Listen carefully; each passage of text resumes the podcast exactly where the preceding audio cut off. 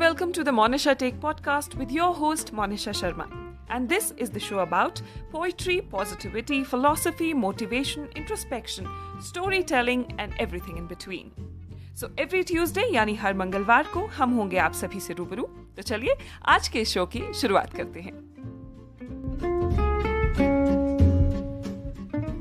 नमस्कार the Monisha take के इस नए एपिसोड में आप सभी का स्वागत है तो आज की एक छोटी सी कहानी आप सभी के लिए मैं लेकर आई हूँ तमिलनाडु से। वैसे तो ये कहानी आप में से कुछ लोगों ने सुनी होगी। लेकिन कहानी के अंत में एक छोटी सी जानकारी है जो मुझे लगता है कि आप में से ज़्यादातर लोगों को पता नहीं होगी। इसलिए इस एपिसोड को अंत तक सुनिएगा ज़रूर। तो आज की ये कहानी है धंध युद्ध पन्नी टेंपल पलानी, तमिलनाडु की। ऐसा कहा जाता है कि एक बार नारद मुनि कैलाश पर्वत पहुँचे। वे कैलाश पर्वत भगवान शिव से मिलने आए थे, जहाँ पर भगवान शिव, माता पार्वती और अपने दोनों पुत्र, मुरुगन और विनायक के साथ रहते थे अब आपकी जानकारी के लिए बता दूँ कि दक्षिण भारत में भगवान कार्तिकेय को मुरुगन और भगवान गणेश को विनायक कहा जाता है वैसे आपको ये भी बता दूँ कि कार्तिकेय दक्षिण भारत के एक लोकप्रिय हिंदू देवता हैं और इनके अधिकतर भक्त तमिलनाडु में ही हैं।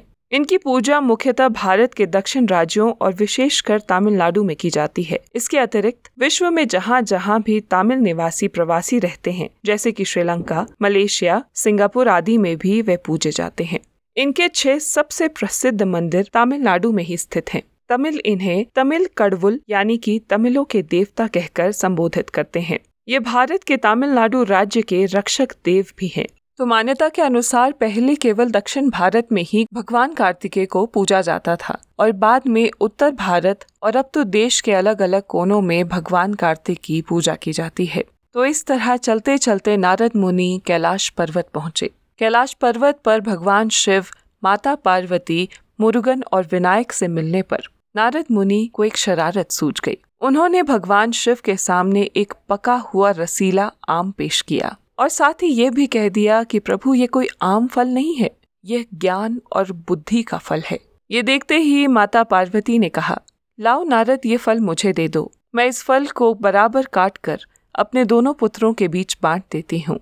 लेकिन यह सुनते ही नारद मुनि ने माता पार्वती को ऐसा करने से रोक दिया। नारद ने माता पार्वती से कहा, नहीं माता इस फल को दो भाग में नहीं बांटा जा सकता। इस ज्ञान के फल को एक ही व्यक्ति को दिया जा सकता है। मैं जानता हूँ कि आप इस फल को अपने दोनों पुत्रों में बराबर बांटना चाहती हैं, मगर ऐसा संभव नहीं है। लेकिन आपकी इस सुलझन का मेरे पास एक समाधान है। क्यों न आपके दोनों पुत्रों के बीच एक प्रतियोगिता करवाई जाए, और उस प्रतियोगिता में जो पुत्र जीता, ये फल उसका। ये सुन भगवान शिव ने कहा, नारद, मुझे आपका ये सुझाव पसंद है। तो ऐसा करते हैं कि दोनों पुत्रों के बीच एक दौड़ लगाई जाएगी, लेकिन ये कोई आम दौड़ नहीं होगी। मुर्गन और विनायक को इस ब्रह्मांड का एक चक्कर लगाना होगा। तो दोनों में से इस प्रतियोगिता को जो पहले पूरा करेगा, ये ज्ञान का फल उसका।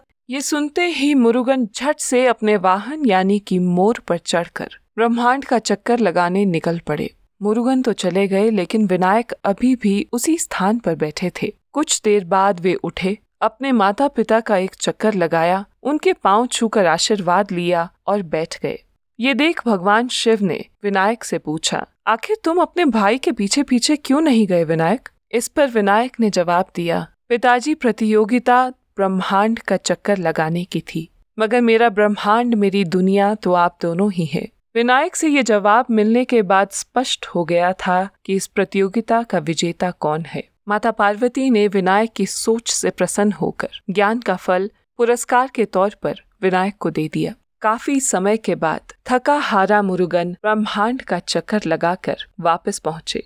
वापस आने पर उन्हें पता चला कि किस तरह से विनायक ने ये प्रतियोगिता जीत ली थी। ये देख मुरुगन ने क्रोध में कैलाश पर्वत छोड़ दिया और एक और पर्वत की चोटी पर अपने सभी आभूषण और कीमती वस्त्र त्याग कर एक लंगोट पहन ली और एक भिक्षुक की भांति हाथ में डंडा लिए तपस्या करने लगे। मुरुगन के पीछे पीछे विनायक, भगवान शिव और माता पार्वती भी धरती पर आए। उन्होंने मुरुगन को मनाने की बहुत कोशिश की, परंतु मुरुगन नहीं माने। अंत में भगवान शिव ने मुस्कुराते हुए मुरुगन से कहा मुरुगन, तुम्हें एक ज्ञान के फल के कारण क्रोधित होने की आवश्यकता नहीं है। तुम स्वयं ज्ञान का प्रतीक हो। उस दिन के बाद से, जिस पहाड़ की चोटी पर मुरुगन तपस्या करने बैठे थे, उस चोटी को पलानी, अर्थात ज्ञान का फल कहा जाता है। भगवान कार्तिकेय यानी मुरुगन को पहाड़ी आदिवासियों का भगवान भी कहा जाता है। और आज भी पलानी पर्वत पर भिक्षु रूपी मुरुगन की धंध युद्ध पन्नी देवता के नाम से पूजा की जाती है। तो ये था आज का छोटा सा एपिसोड।